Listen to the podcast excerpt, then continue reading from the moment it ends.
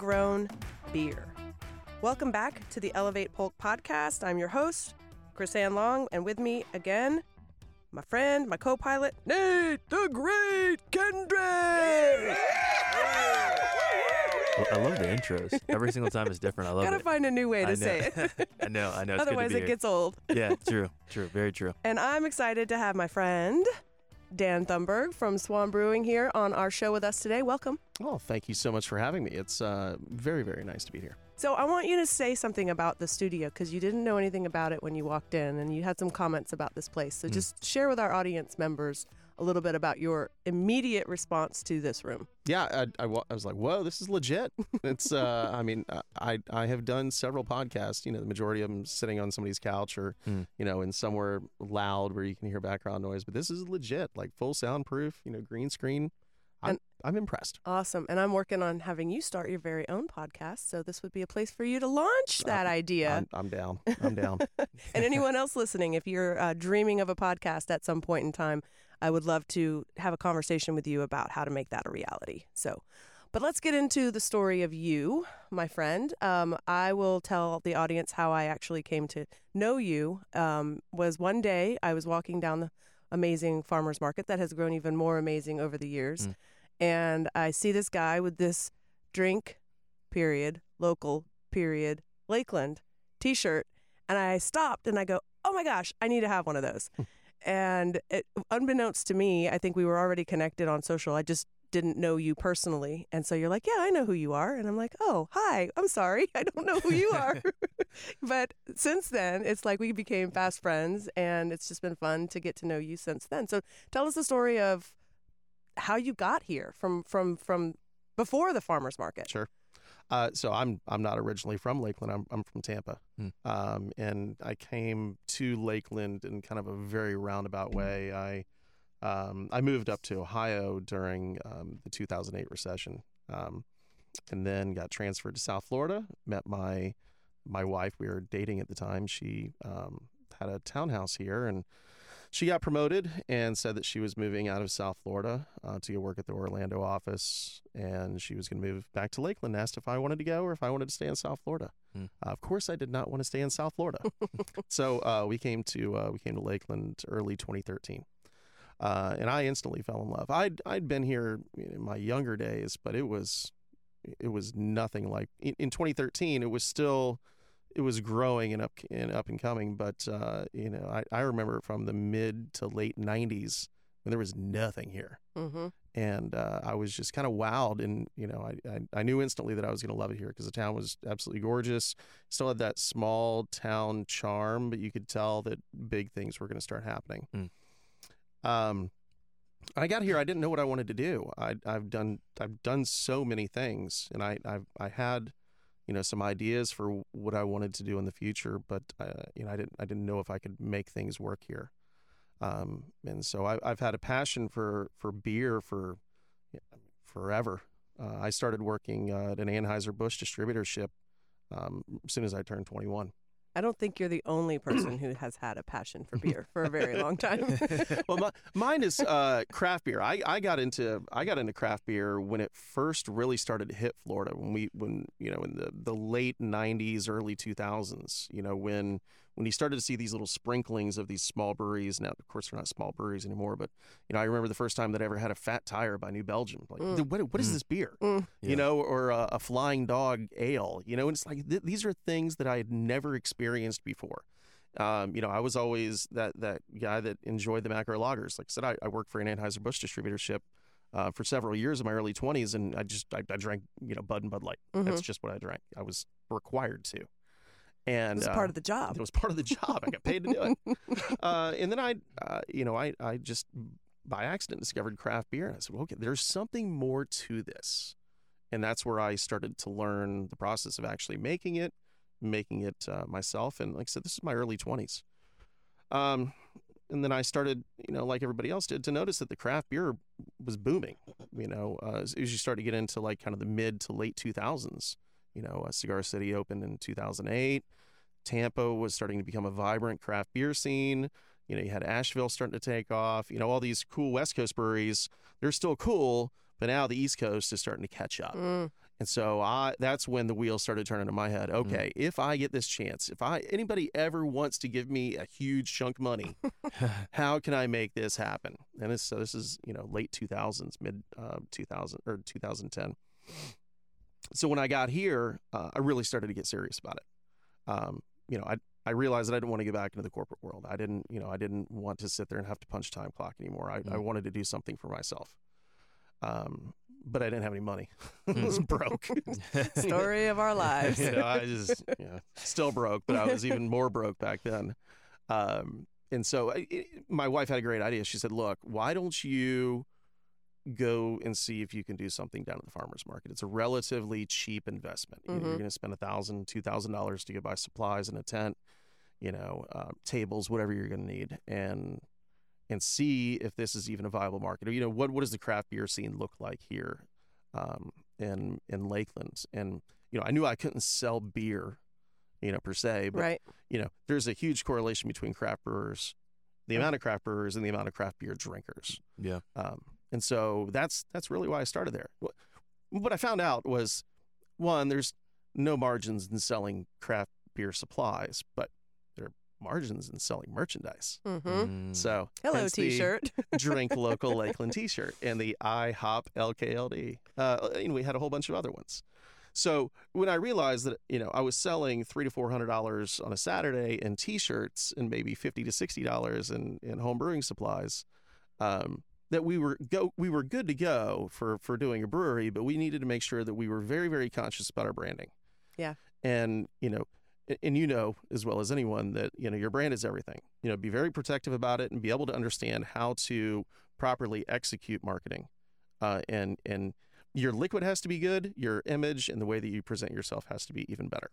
Yep. And so, you know, we we went in and we started, you know, um, kind of tweaking our business plan, which Christian, my partner, and I had uh, been developing for quite a long time. We didn't meet until it's like 2015, but we both had business plans for a craft brewery, Hmm. and we put them side by side and realized they were almost identical. Wow. So uh, it was really we actually met at Molly's Awesome. Oh, wow. and, and opened the business plans and, and they were almost identical. I said, all right, cool, let's have a beer. Let's go ahead and tweak this a little bit. Now we need to find money. Right. Mm. Right. and so, uh, you know, luckily we, we came across our, our other partners who were able to help secure uh, the financing. right. Who also needed. love beer. They also love beer. um, and uh, and so kind of the, the rest is history. I mean, there's there's a lot more involved and it's a lot more in depth. You know, um, it- the trials and tribulations that went along with it. But that's that's the basic story of how of how we got here. So I want to circle back. I want to I want to dig in a little bit. You said something, a couple of things. One was your wife kind of said, "Hey, I'm moving. You want to come or do you want to stay?" Mhm. And then you said, um, she said, "Well, why don't you do this farmers market thing?" So I want to know a Mm. little bit more about her role in kind of the supportive side of things, like encouraging, su- suggesting these ideas, giving you kind of that ability to take these giant leaps in Mhm. some cases and, and do these things. Talk about that whole process and how that works in your relationship with her. Um, so I, mean, I think for me, and, and I think with anybody else, um, we all have the fear. Mhm. You know, um, I I like to describe it. You ever seen that scene in Fear and Loathing in Las Vegas where Johnny Depp had just done a whole bunch of acid, and he's there in the bar, and all the lizard people are all Mhm. around him, and you know they're fairly innocuous, but you know, no, there's they're not doing anything wrong to him. He's just completely freaked out to be in that scenario Uh-huh. yeah so I, that's kind of that's my fear on a daily basis Okay. and it kind of it kind of keeps me from doing and pushing boundaries or going places that I, I i'm probably safe to go in but i don't have enough uh, confidence to do Wow. and so this is where my wife comes in Mm. um, she's the one that's grabbing me by the hand and saying look the lizard people aren't real and you you have plenty Mm. uh, um, y y y- plenty of sense to make this happen. Yeah. You you can go out and you can do this. Um, I no, we absolutely would not have opened this place if she wouldn't have pushed me to Mm. to just do it. I have the absolute like wow. goosebumps all over Yeah. right now because I think th- that story just right there says everything about the importance of having that person, whether Mhm. that's your wife, your husband, a friend, a confidant, a relative, or not a relative. You've got to have that person who's going to talk you out of your fears and hold up the mirror and let you see what you are because sometimes you can't see that yourself. I, I want to dive in a, a little bit to the part where you were talking about raising financing because I think that's extremely important Mhm. for people to kind of understand what that process looks like. Because again, you said you were broke, you didn't have any money, but you had a plan. Right. You had some some traction with the farmers market. How did you guys start going and pursuing that and securing the financing? Because I, to to to me, especially for for someone that's starting out, it almost kind of seems like where do we go? Mhm. Who do we contact? Who, Yeah. we, who do we connect with? Right, and that's uh, I, I'll admit I was very dumb. I I had no idea who to go to. Mm. You know, I knew banks lend money. That's you know that was about the Yeah. extent of it. I had no idea about SBA. I had no idea um, private lending, angel investors, or any of that. Mm. Um, there I- be, before I went in and actually started to look at private financing or bank financing or SBA or any of that, I, I actually did have quite a few conversations with um, the people at Score Mm. um, to to kind of.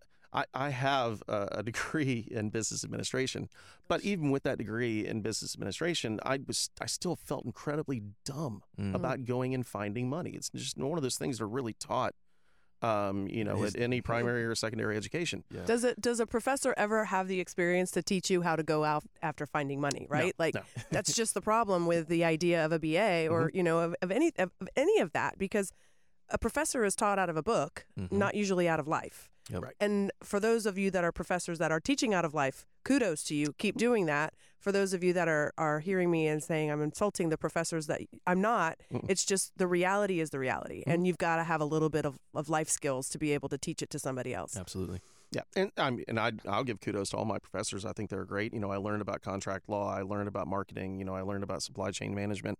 I learned all the things that I needed once I got up and running. Mm-hmm. But it was that first part, how to get up and running. You know, the Mm. the way to start a business is where um, it was kind of lacking. Uh, so I I I, I met with um, our our score people here in town, and you know, it was just a couple of meetings. I remember the first one, and I was almost embarrassed to do it. My son um, was just a couple of months old, and you know, my wife. She, I mean, even to this day, I mean, she she's the breadwinner.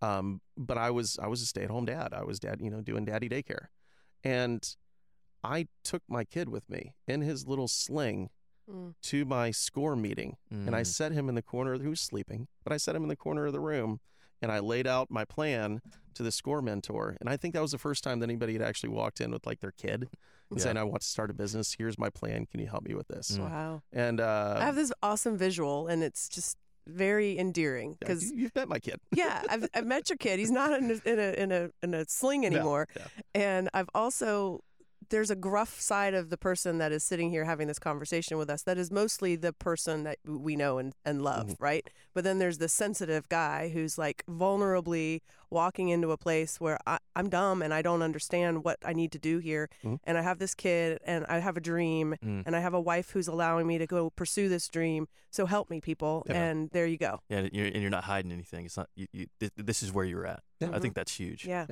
I mean, I think it was the smartest thing I ever did was to realize that I was dumb. Mm. and um, it- you know, and I think that was one, that's one of the biggest mistakes that people make is to think that you know absolutely everything and that your idea is perfect Mm. and that you know exactly how much money you're going to need and that your idea is going to work. And I'm so glad that I didn't just run with what I thought was going to work, um, because I would have failed a long time ago. Um, I, you know, I, I was able to take criticism and and understand that you know maybe my idea wasn't exactly perfect. That I didn't need to have a combination homebrew supply slash brewery slash tap room. You know, maybe we can take some of those things out because Mhm. there's one too many elements. And maybe I don't need to have a full fledged restaurant in there too that is bound to fail. Mm. You know, so let maybe maybe we go ahead and we kind of tweak things here and understand that we need to focus on what is the most important, what's going to be the best for the customers that we're looking to serve. Um, so yeah, I mean that's uh, you know financing. When we we get back to that, I had no idea, and this was where um, being able to talk to Score Mentor was, and and I, it, any business or or person who is looking business owner, anybody who's looking for financing or looking to start a business, I would absolutely recommend talking to a Score Mentor. Hmm. They're, you know, I, and for people that don't know who they are, they're they're usually retired business professionals that have done very very well in their career, and they're looking to just you know philanthropically give back um, to you know, up and coming business people. You know, um, I, I know the the guy that I met with, and I'm sorry, I can't remember his name, but he had a very very successful real estate business for many many years, and owned a manufacturing firm and a couple of other things. Uh, and he was he was the one that you know told me that you know half of my ideas were just absolutely bonkers and Hmm. weren't going to work, and it was going to be way too expensive, and I needed to focus on what we were going to do best. Mm. Mm. So there are people who will hear the person saying your ideas are bonkers and those aren't going to work. Mhm. And they will walk away Yeah. from that advice and they will say, You don't get it. You're dumb. Right. You don't understand me. I can make it work. Mhm. But you, on the other ha- hand, heard that Mhm. and listened and applied it and said, Okay, you're smarter than I am. Right. Let me hear what you have to say and let me apply what you're saying to shifting. Because ultimately, at the end of the day, what you wanted was to succeed. Right. Not to just have this like beating on the chest and saying, I opened this business. Right. Right. You wanted it to succeed. So that is another gem of a of a of a nugget right there Mhm. for for people to to think about. Put your ego in the back burner and start listening to the people who you're actually asking for help. Right. When you're Scrooge McDucking it after 10 years, go ahead and inflate your ego and pound Yeah. your chest until until you're at that point. Mm. Um, you know, just understand that nine times out of the 10, you're probably going to be one of the dumbest people in the room, Mm. you know, especially when you're amongst a crowd like that and be able to take advice.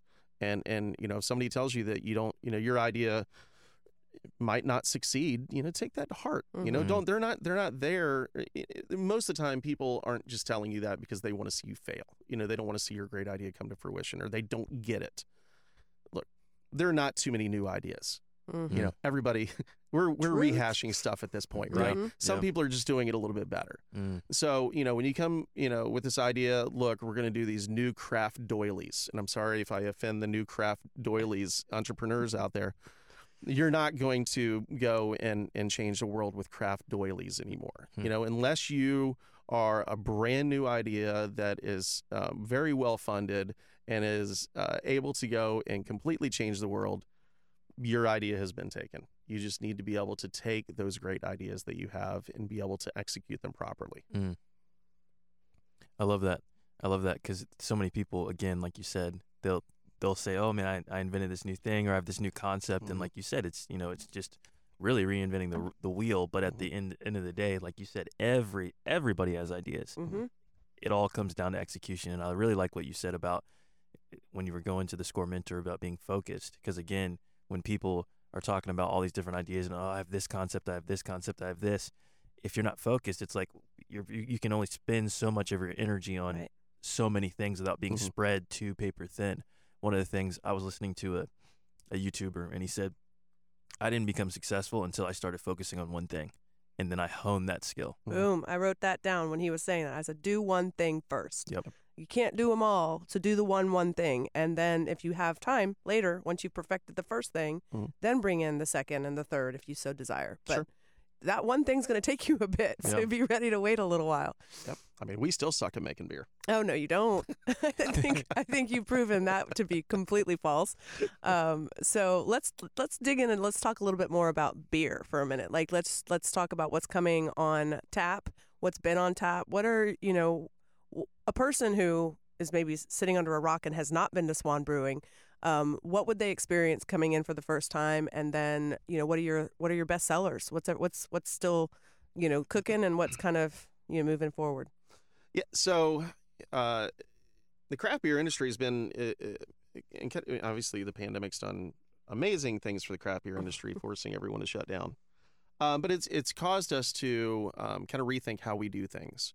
You know, we not that we weren't set in our ways by any means, but we had we were very focused on how we wanted to drive the brewery. You know, Polk County is not the same as Hillsborough. It is not the same as Orange. Correct. Yeah. So we, you know, we couldn't be those hype, quote unquote, hype breweries that are sitting there doing, uh, you know, 15 bottle releases of some motor oil imperial stout every single week and expecting people to line up 600 people deep. We knew uh, that we needed to make good beer uh, for people that appreciated drinking good beer, uh, but didn't necessarily want to have some kind of uber fruited, sour, you know, super ultra duct. They wanted to drink those, but they didn't want that to be the only thing available. So we wanted to focus on making really well uh, defined uh, and understood styles of beer, West Coast style IPAs, lagers, blonde ales, you know, very easily approachable beers that were within a good ABV so that you could sit there and have quite a few and enjoy and not be completely schnockered at the end of the night. Right. So we decided um, that that was going to be our goal, was to make kind of quote unquote old world style beers, execute um, 100% on them, and make them very, very approachable. We wanted to be able to um, attract 95% of the beer drinkers out there.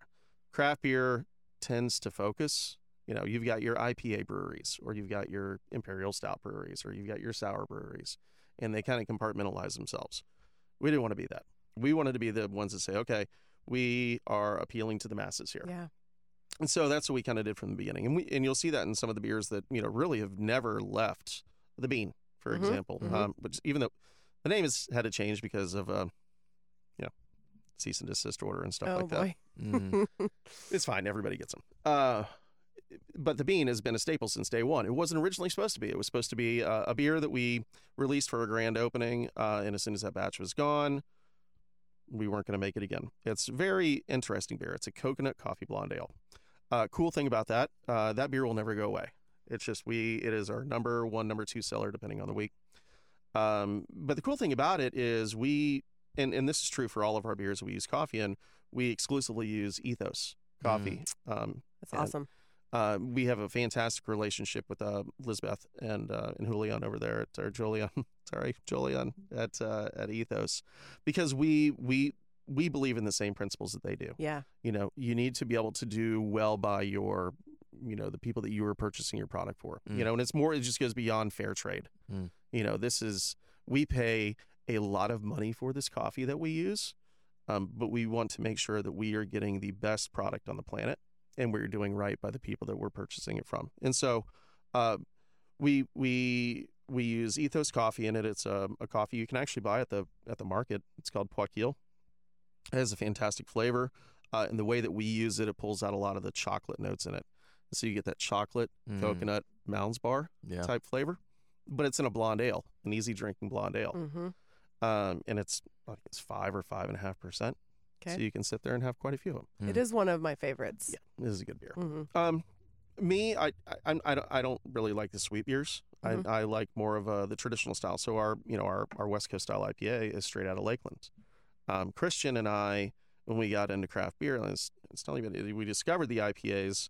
It was Lagunitas, you know, it was Mhm. Stone, you know, it was Sierra Nevada, Mm. and you know that really bitter, piney, you know, grapefruity flavor. Well, we wanted to make that. Everybody else was starting to make this shift to what's considered a New England or East Coast style pale ale, where it basically looks like orange juice in a glass. Uh, they're super sweet. Sometimes they're made with lactose and it's kind of just whatever. They're super hazy. Mm. just not, we're not into those. And so we wanted to kind of just go back old school and say, look, this is the beer that we grew up drinking. It was fantastic. Uh, we want to just do it 10 times better. And so Mm. we've refined that over the last few years and absolutely amazing beer. But what's coming up is now that we have kind of been pressured by COVID to um, kind of expand our mindset a little bit and to be a little bit more creative in, in how we do beers. Obviously, we're bringing back our, our pilot system. Our pilot system is where we just go and we start playing, you know, start throwing stuff in and, and seeing what works. Yeah. It may or may not ever see the market, but we're going to go play with it. First one that we have coming out, um, we actually, and um, we, we were talking a little while ago, we got approached by the University of Florida um, to do a collaboration with them. And um, for those that don't know, uh, the University of Florida has really been working hard to find a way to fix some of the citrus issues that we've been having. Mm-hmm. You know, citrus greening has really just destroyed, you know, many, many thousands of acres of, of orange groves. And you've got farmers with empty fields that just have nothing to do. So, what the University of Florida is trying to do is they're trying to find an alternative crop to grow here. Um, and hops, because they grow vertically, excuse me, um, are are a great alternative. Hmm. Um, and to, to be able to use in the orange fields. And so that's what they're trying to do. The problem is our climate kind of sucks for them. Mm-hmm. Um, uh, American hops tend to grow very, very well in the Pacific Northwest, um, where they need kind of that cold snap. Um, to kind of send them back into dormancy uh, for them to to regrow for their um, for the next harvest. And we just don't get that here. Mhm. Um, you know, it's kind of the same with strawberries. How you get those really really super sweet strawberries after you get that one cold snap. You know, usually in February. Um, but hops need it even colder. They love you know that that you know constant kind of 40 degree temperature. So what they've been doing is they have been cultivating and and bioengineering. I don't, I don't want to call it, uh, you know, let's just call it what it is. You know, it is. It's not GMO by any means, but it's they're bio. Basically, they're grafting different hop varieties t- together to see um, to get them so that they're moisture resistant, disease resistant, and, and can grow well here in our soil. So they've taken uh, Cascade, which is uh, traditionally a very very famous Pacific Northwest uh, hop that is used in West Coast style IPAs, and and started to grow that here in several places in Central Florida. Hmm. Um, so uh, we worked with the IFAS uh, center down in uh, Wimauma, Balm area. Um, they sent us a whole bunch of hops and said we want to make a beer with you. So we had those guys come up here one day, uh, and we made an IPA, and it was so amazing working with those guys because these are the biologists Mm-hmm. That are growing these. You know, Yeah. these aren't Wow. just like some beer nerds. you know, they're right. like, oh, we want to come make. You There's know, the science here. There's, yeah, we're not used to that. You know, if you ever come brew with us? Uh, and I believe Yeah, you actually yeah, were we're, supposed to we're come brew with supposed to us. have Yeah. a, a, a. There was this thing called COVID. I think that put everything. that kind of just put yeah. um, if you ever come brew with us, we uh, it's all fairly loosey goosey. I mean, Mhm. we do go through our processes, and you know, we're you know we're make sure we're measuring everything. But as far as uh, being super scientific and nerdy about what we're doing. We focus a lot on drinking beer and having a good time. You know, after all, we're you know we we started off as homebrewers. You know, Mhm. brewing in the backyard, drinking beer, listening to Skynyrd. You know, Mm. um, Do you still listen to Skynyrd when you're brewing, or it do you? depends on actually what we're brewing. If we're brewing straight out of Lakeland, uh, we put it on the old school rap channel. Oh, nice. Yeah. Okay. Yeah. It makes it taste better, I'm sure. yeah, exactly. yeah. um, so you had these guys from from IFAS come out, and you could tell the ones that weren't. I mean, this if they were there were some that weren't beer drinkers, but were really super into making sure that this plant grew. And then you had the guys that are like, "Yeah, I drink beer, and I'm so glad that I I made this hop as That's well." That's cool. Well, we didn't realize, we kind of knew that it was going to happen, but the cascade that is grown here is not the same as what is grown in the Pacific Northwest. I'm sure a little bit of it has to do with the bioengineering they're doing. We see this as well when different hop varietals are grown across the globe. So they they took Cascade and started growing it in New Zealand, and the Mm. flavors changed, Mm. the aroma changed, all for the better. Mm. Um, same thing happened with this hop. What we're already starting to notice is beer isn't even done yet. But normally, you know, uh, Cascade's grapefruit and pine, and you know, kind of be super bitter. This one is cantaloupe and honeydew, Oh, and wow. just like flavors that you would expect from like the orange groves Hmm. in, in, in Central Florida. Wow. You know, it's going to be super, super interesting. Super happy about this beer. Uh, When's it coming? it's not going to be long. It's going to be just a couple weeks. Okay. Cool. Um, can't tell you the name of it yet, and I know that'd be even appropriate to to say it on your podcast because some of our beers tend to have inappropriate names. Yeah. so- Well, you'll have to go check it out and ask for the Gator beer. That's and I'm right. Sure at that point beer. in time, Yeah, people yeah, will there it know. Yes, you, it will be a Gator what it's beer. called. Yes, So we we'll will have leave plenty a of little social, surprise for you. plenty of social media about it. Um, and then uh, you know, as the summer goes, we've got uh, a whole bunch of different uh, summer varietals that'll be coming out. You know, things will quench your palate. So I want to talk about um, a couple of things you said a little bit ago. One is you did the studying of the model you wanted to build this brewery, Mhm. and there is no restaurant, there is no um, hood, and all of the things that go with having to, you know, extra investment of having to put all those things together so you could have a kitchen. Right. Um, so that was intentional. And what I what it does to me is two things. One is you you you studied it and you looked into how the successful breweries were being successful around you Mhm. and wherever you were studying. But it also recommends er, it suggests to me that you you know, understand and embrace your market. Yes. So you looked at Polk County and you didn't look at it as there's there's something wrong Mhm. with this. It was more of like this is Polk County and I want to appeal to Polk County. I Mhm. don't want to try and bring a Hillsborough idea to Polk County. You understand and embrace us. So Right. I am a beer drinker, but I am not a craft beer drinker. Right. I I've made fun of you that for that many, many times. many times, Yes. but in in very playful ways. And only one time did I get offended. but the, the the the thing is that I feel welcome there, and I feel like there is something for me even though I have pedantic beer taste, right? It's not like I'm not a, but you're not a beer snob. Mhm. You're recognizing that there's something for everyone, and Sure. there needs to be something for everyone. And so I love that that you did that, and I want you to to talk about some of that research, why why you didn't put in a restaurant. So Mhm. for those of you that have not been, again, I'm referring to you guys that are sleeping under rocks. Um, you're you're going to go and you're going to see a food truck, Mhm. and that is intentionally built that way. Yes. Um, so I be before we started building at Swan, I had been to 175 breweries. I, I yeah, I counted It all was of them. market research. It was market research. Um, I and it was not just uh, breweries in the United States. Went to breweries um, in South America, Central America, the Caribbean, Europe. Um, You went to see the monks, didn't you? uh, so that was not that was after we opened. It was al- yeah. okay. So, uh, but yes, I I have been to Belgium, uh, and uh, but that was it, the European model. Really is what kind of uh, hit me. But how the American model was run was kind of how we wanted to set up. But I, I kind of wanted to blend the two. So w- what I did is is out of the 175 breweries that we went to, um, I, I I asked the owners and the bartenders and the brewers what worked, what didn't work, what would you have done different, Mm. and you started to see the same pattern over and over and over again. The people that had restaurants, if there was available food around them or they had the ability to put food trucks in, regretted putting in the kitchen. Mm. Um, so I'll, I'll, you know, that first. And the reason being is, are you a brewery at that point, or are you a restaurant? Right. Mm. And it all comes back to that: do one thing There you go. and do it well. Mm. So, I could be a brewery and a restaurant and half-ass both of them, Mm. Or I could do one thing and do it well, and let the people who really know what they're doing or who are focused on that other thing Right. come in and do that. I can sit there and make my 3% margin by having a restaurant in there and have all that additional stress. Or I can have no margin, but be able to focus more on something that is possibly going to make me more money. Yeah. Mm.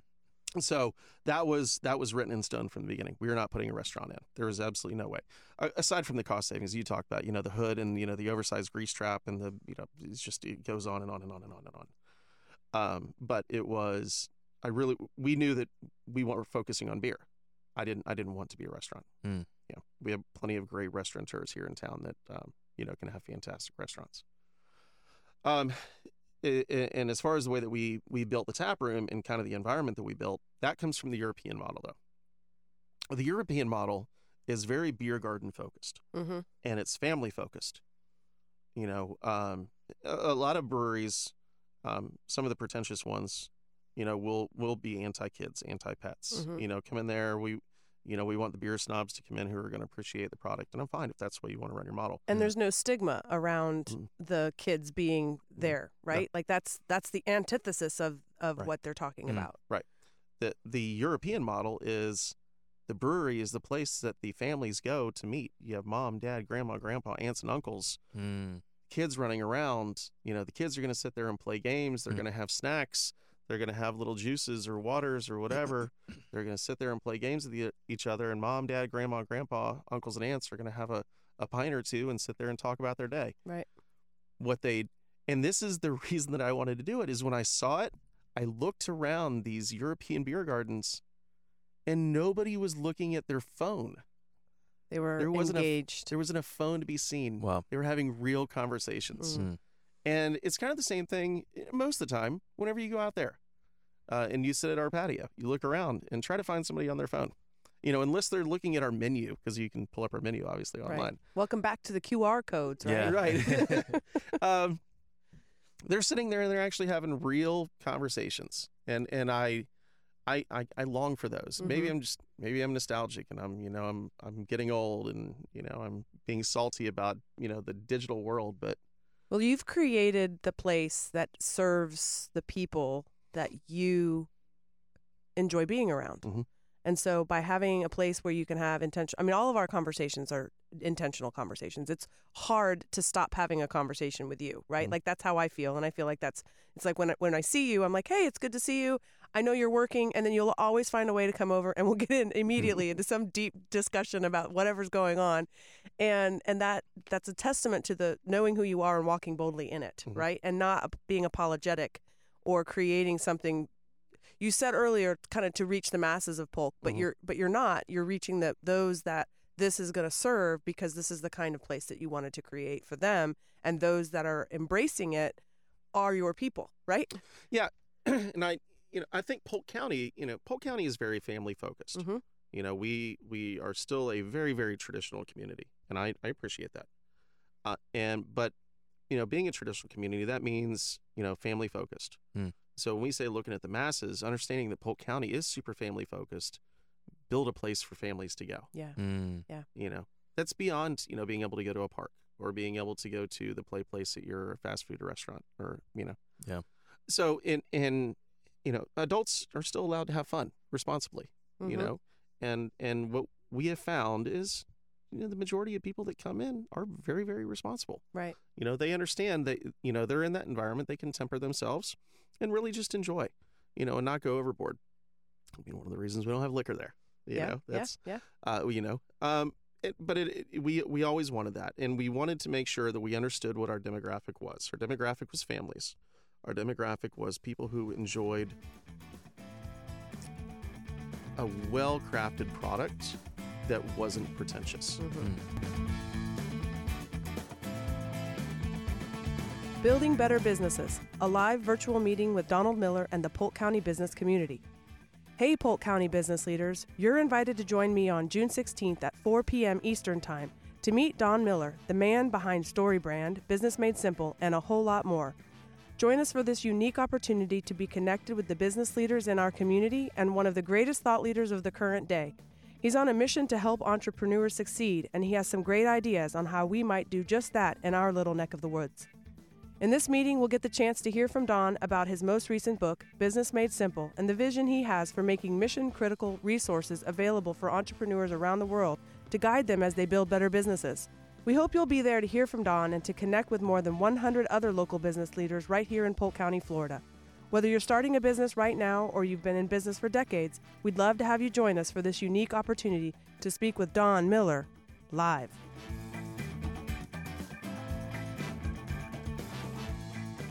You know, and that's that's what we focused on making. I think that's. I mean, that's huge, man. Uh, it, it, a lot of what you're saying is resonating with me because, again, you know, in my line of work, I, I deal with a lot of entrepreneurs and Mhm. various startups, and again, they they they kind of miss the point of focusing on uh, a few set of things and knowing your audience too, Mhm. right? You weren't trying to, to to force something into a market that just wouldn't work. You paid attention to the market. You realized where you were. You realized where you were located, and you said, okay, this is what Tampa's doing. This is what Orlando's doing. This is what places are that are that are doing in, in other cities and other towns and other countries. But this is this is Lakeland, and this is what I need to provide to Lakeland. And it, and they responded, as opposed to just trying to force a concept Mhm. Yeah. and and trying to say, oh no, this is what needs to happen. No, this is what the market is saying. Yeah, exactly. And I wish there was more of that. I wish there was more of that embracing of who we are and recognizing that we're not Tampa and we're not Orlando and there's no need for us to make that comparison Mm. Other than geographically we're located in between them, Yeah. right? And other than that, that's it. Like there is no other real true comparison to them and we are us. Mhm. And it's like let's embrace that. Let's look at Mhm. what Polk County culture is Mhm. and not you know, I've talked um, very early in the first season of the um, podcast. I talked about kind of the the stigma of being from Polk County when I was going to college, and you know, telling people, "Oh yeah, I'm from Polk County. I I'm for I was from Auburndale at that point in time," and they're like, "Well, Auburndale, where's that?" Trying to explain it to people, and then when they figured it out, they're like, "Oh." But you're going to college and you have all of your teeth. And I'm like, whoa, wait a minute. Right. That is not the way that I would characterize my my home except that that is sometimes how we as Polk County people characterize our community, Mhm. right? And it's sometimes on us that we're the ones responsible for the message that we're, we're conveying out into the world. Well, world. you know, I think we also have a greater appreciation for self-deprecating humor. Yeah. you think that's it? I think okay. so. Yeah. well, we need to make sure we're not perpetuating that outside of the border, right? Like Yeah. we can do that here, but we don't need to tell that story outside. I, I will say too, it's it's awesome to to hear that that you, I mean, you could have technically landed anywhere, but Mhm. you said, "Oh man, you know," because again, I, it resonated with me when you talked about because I grew up here too. I remember when I was younger, early '90s, nothing, Mhm. absolutely nothing. But to see the the growth of Lakeland and to see the individuals that are coming and the individuals that have lived here for their entire lives and are staying Mhm. and Yeah. adding to the community and people like you is huge. But Yeah. what's funny, you say that. I was in Auburndale, Winter Haven, as a kid. You say there was nothing in Lakeland, and we came to Lakeland because there was nothing in Winter Haven and Auburndale. So it's really funny because you know that that is uh, my my story of, of coming to Lakeland was I grew up in Winter Haven. My dad had a Hallmark store. My parents got divorced. My mom moved to Auburndale. Um, I met a guy from Lake Wales, and so I was like, let's split the difference. So we moved to Winter Haven, and then when we got divorced, I'm like, okay, I'm moving to the big city. I'm going to Lakeland. like I never thought I was moving outside of Polk County. I just decided Lakeland was where I wanted to be, and so I've been here since tw 2008. But for me, this is why Polk Elevate Polk is the podcast, right? It's because you know, being from different parts and knowing, you know, different corners of the community, I know there are people in Lakeland that have probably never been to Lake Wales. Mhm. Mm. And there are people that have not been to Haines City, or maybe you've driven by it on 27, but you Mhm. don't really know the culture of what's inside of Haines City. Yeah. And we kind of have that kind of pretentious attitude of, you know, we are Lakeland, you know, we're the Mhm. big city. And yet at the same time, I'm that person who's like, hey, there are some really cool gems around the Mhm. community. And I, lo- I want to tell those stories too. But, you know, just bringing that into this discussion because, you know, we're growing as a county, Mm. not just as a city. And I think that's going to contribute to your ongoing success as the brewery continues to grow and, and what you're continuing to do. So just getting off my soapbox here. No, I, I appreciate your soapbox. I mean, it's. I mean, we do. We, you know, for me, and I found myself. Uh, or I found. I, I put myself in in the Lakeland box. It's like you know, I'm only like. I don't. I I sometimes don't look outside of Lakeland Mm-hmm. Mm. or leave Lakeland very often. You know, obviously during the pandemic, we haven't, nobody's left and Right. gone anywhere. But I I did. I I ventured out last week. Um, there's a new brewery that opened down in Sebring. Some friends of ours uh, finally got it open after a couple of years, and we we got invited to uh, an industry soft opening for them on a Monday, and uh, we were running a little early, so Christian and I decided to stop off for lunch in Lake Wales. And I looked at him and said, "What's in Lake Wales?" Yeah. Mm. I said, "I know that they have a train museum, and that's it." Uh, Mm. well, they have other things. Yeah. They have a great golf course. They have um, the historic downtown in Lake in Lake Wales is really interesting. It's really cool. Um, you know, it, it's the exploration that you have to do, Mhm. Not necessarily like what's here. I mean, Bok Tower is over that Mhm. way, um, but really to me, it's like to an outsider, Lakeland. What's there? I mean, Mhm. our Mhm. claim to fame in many situations is that this is the headquarters for Publix Mhm. you know but until you get into the city into the community you don't know what's there and what is here is treasure right Mhm. And Absolutely. every one of our cities every one of our municipalities has treasures Mhm. so i'm glad what where did you end up grabbing a bite in lake wales Uh, so there's this taco place that was right off of 60 and 27. okay Um, I don't remember the name of it, but uh, they are authentic Mexican uh, street tacos. awesome Mm. yeah And um, w- we spent probably an hour at this place because Mhm. it was so good. We just kept ordering food. Um, and I, I happened to YOLO some money on Dogecoin that day. Shout out to Dogecoin. I mean, I know it's tanking today, but Uh-oh. uh, yeah. So uh, it it was absolutely fantastic, and I felt so bad when we got down to my buddy's brewery because they had some food catered in. oh, oh but you were full But you were- Dude, I could not eat anymore. We slammed so many tacos. So right now in polk county other than swan what other breweries are there i know front, pra- front page Mhm. just opened in bartow right They actually opened like three days before the Pandemic, pandemic. yeah. wow. have Uh, you have you been down to visit them yet yeah, so I mean, uh, I have been once once when they were open. Yeah. I've been when they They're still new. I mean, Mhm. I haven't had a chance to get over there yet, but I they're definitely on my list. Yeah, Johnny and Bill. Uh, I know that they've, you know, the pandemic's just been rough on anyone, but trying to open a business three days before Mm. we Mhm. are shut down by the state and are told that you can't open, I, I just, it happened to us for our South location. Our South location was open January 26th and shut down March 17th. Right. And so it was kind of the same, kind of the same deal. We just didn't have enough time So to. just just get pointing that out, listeners, if you don't know, there is a south location of Swan, and located on Lakeland Highlands. Yep. Lakeland Highlands, just south of Edgewood, in Yeah. the Winn Dixie Plaza. Yeah. So just make sure, like you know, if you're not always going downtown, or if you're on the south side of the of the city, you can you can enjoy the amazing, di- the discover the amazing flavors of Swan Brewing beer. Ooh, discover the amazing flavors of Swan. Um, yeah, so uh, that was. I, I know that's been a really, really hard thing for them, but you know they they've survived. They're still open. Mm. Um, I I've had their beer a couple of times. I can't say that I've had all of their beers, but I, I know them well. I've known those guys for the last couple of years Yeah. um, as they were just getting up and going. And what else? What else We, we, got have? Grove Roots over in Winter yep. Haven. Uh, I have a standing call with uh, my buddy Joe Dunham at uh, Grove Roots, usually every other day. Can you get us hooked up? I need to have him on the show. Yeah, I mean, I, I mean, I can Not- call him right not- now if not you want. I mean, tomorrow. it's- Not yeah. while we're. but we're, like I said, I'm trying to reach Yeah. into the, the east side of the county. So if you're listening and you're an entrepreneur and you're not in Lakeland, I'm kind of now going to be like not anti Lakeland, but I'm looking for some guests to come. We're looking for some guests to come on the show from from different parts of the community. he, and- he would he would be a good one to get in here. I really Um, want to get that story told. Yeah. Yeah, he's uh he's got a fantastic story and super smart guy.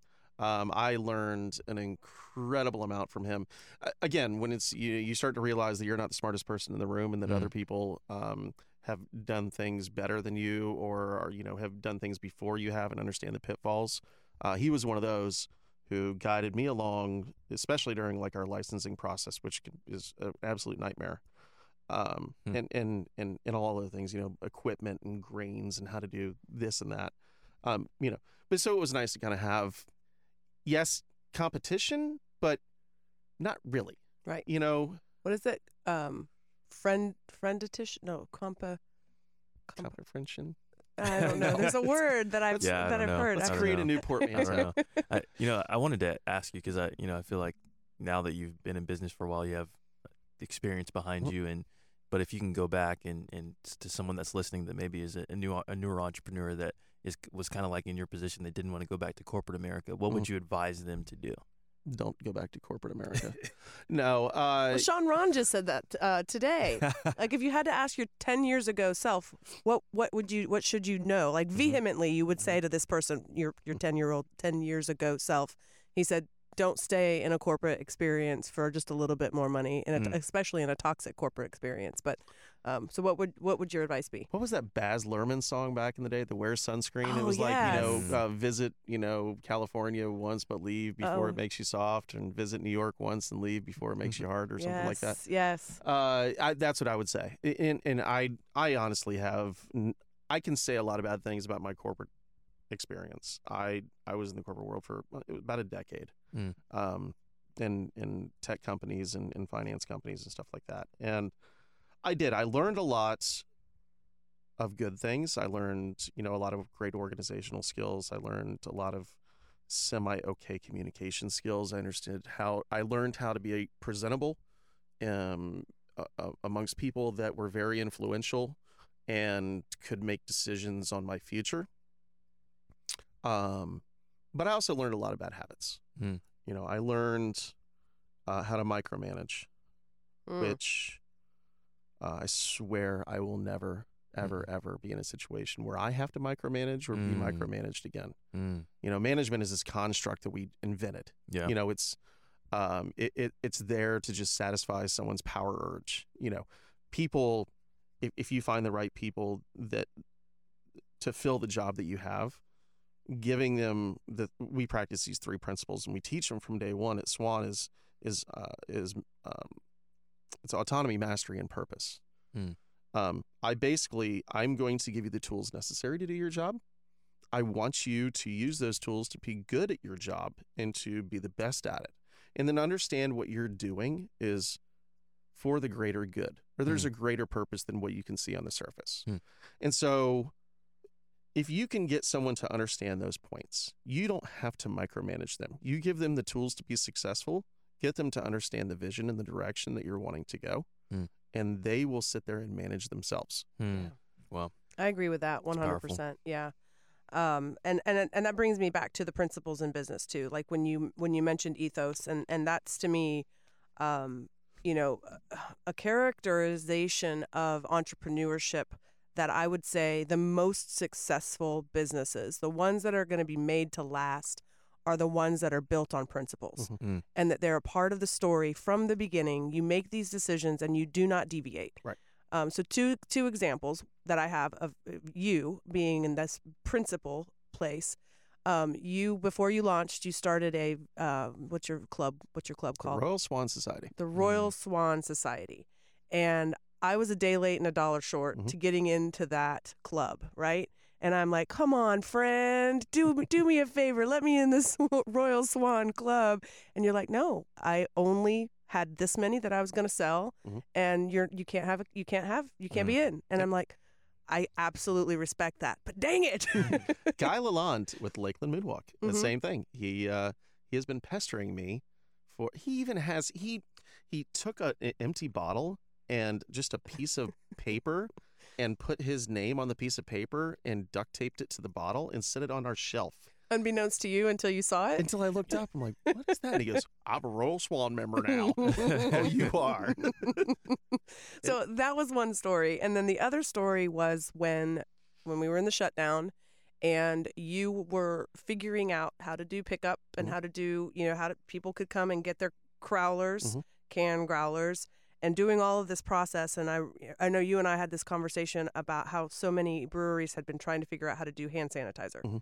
And there was like something principally I don't I don't remember the detail but there was something principally wrong with that for you Mhm. and you're like I'm not going to do that. Mhm. And I'm like, wow, like this is the kind of character that is behind this company Mhm. and that's why I see the growth. I see the things that I think are are improving your you know future you know obviously it's been a, a really big struggle but you're built on principles and i Mhm. love that So, the, well, so the hand sanitizer is a little bit different of a story. Uh, not that we didn't want to. We absolutely wanted to. It was illegal. mm-hmm. It was illegal for breweries to make hand sanitizer. Um, and yet there were breweries that were doing Right. it and so Mm. that yes, I'm principled because the legality of it held me back. Yeah. Um, I I wanted to to be able to give back to the community in some way, and I knew that there was such a shortage, and people were just sitting there just price gouging on hand sanitizer, and it really pissed me off. mm-hmm. But you know, we we needed to be able to find um, a way to do that. There wasn't a legal way for us to do it for um, the community, but what we were able to do was we were able to um, work hand in hand with Lakeland Regional. So we ended up making hand sanitizer. We just didn't make it for the public. We Got ended it. up making Lake or hand sanitizer for Lakeland Regional Hospital okay because they were running out. because there was a legal way to do it There was a legal way to do that. Mhm. Yeah, um, you being able to utilize their supply chain and their pharmacist to supervise the blending and all of that Ah, okay um, we were able to to go in and actually um, help supply them when they were running out. cool So at least I felt better because I was able to get back to my community right and give it to the most vulnerable. You know, Yeah. Uh, not the not the person who was sitting there trying to buy five gallons of it so they could hoard it like toilet paper and gas. oh boy here oh, we go.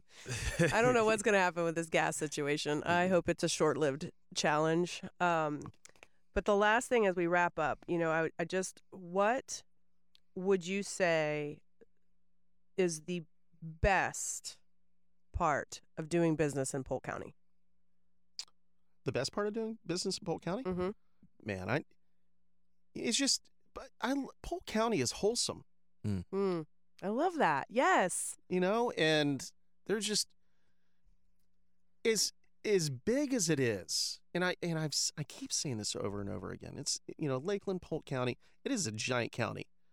We're still spread apart. We still have very very traditional values, and I I say that not in in, in a political way, but you know. We we we appreciate family, we appreciate friends, we appreciate good times. We're not pretentious Mm. not all of us. You know, some of us are, but yeah. you know, at the end of the day, I'm I'm I'm proud to be here because it's, I, you know, there. The, the stigma that you talked about earlier, you know, with the oh, you've still got all your teeth, and oh, I can't believe that you've got a college education. Mhm. That's slowly going away. Come on, people, there are five colleges here in town, right. You know, Right. but when I say that I'm from Polk County, you know, I'm I'm proud to say it Yeah. because I know what that means to me. It it, it it is wholesome. It means that you know I I care about my family. I care about my friends. I care about my community. I care that we are making this place so much better. That we're on an upward trajectory, and not everybody is solely focused on themselves. Mm. And we have people, you know, and I'm I'm sitting here, I'm going to pat you on the back a little bit. We Uh-oh. have people like you, Chris Ann, who care about elevating polk Yeah. but more so than just that, um, elevating each other. You know, that there are a lot of people that you can call in trying times.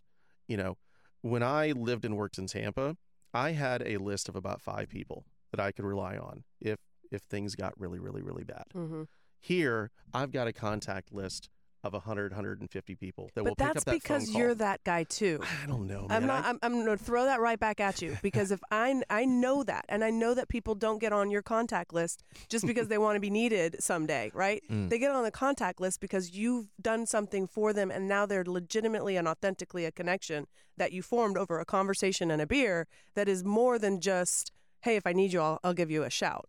Fair fair enough Okay. I- and and I, I think that's to a certain point but I, I feel that that's the people in polk county though are a lot more open to being able to build those relationships Yeah, yeah, that's you true. know? they That's don't true. feel so sheltered Yeah. and kind of just you know i'm a very very small person in a very very very big pond Yeah.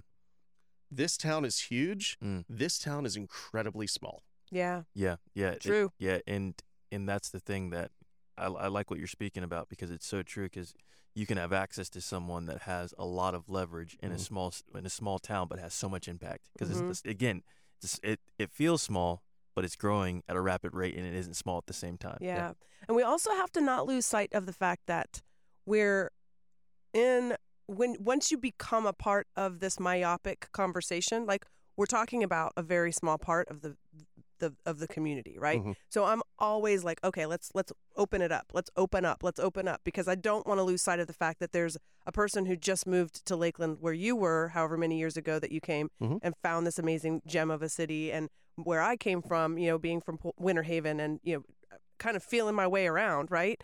So to me, the idea that the wholesomeness, the the openness, the warmth that we exude as you get into this conversation with people is what I want people to remember Polk Mhm. County by, right? Mhm. Like Yep. the connection isn't just come in and, and your family, but it's come in and be a part of the conversation long enough and consistently enough that we can know we can count on you. Right. And then as soon as we can know that you're part of you're you're Mhm. you're in the culture, you're in the fabric. Mm. So yeah, this is why I love you. What a great conversation! Like uh, we said at the beginning, I'm like I want to get the story told, but I also wanted people to really truly hear the great human being that you are, and you brought it. You brought it big time. Yeah, You it was wanna- awesome hearing your story, man. thank Seriously. you well i'm glad i didn't have to talk about being the pixie dust spreader on the tilt world this time so yeah, we didn't want to hear that story anyway.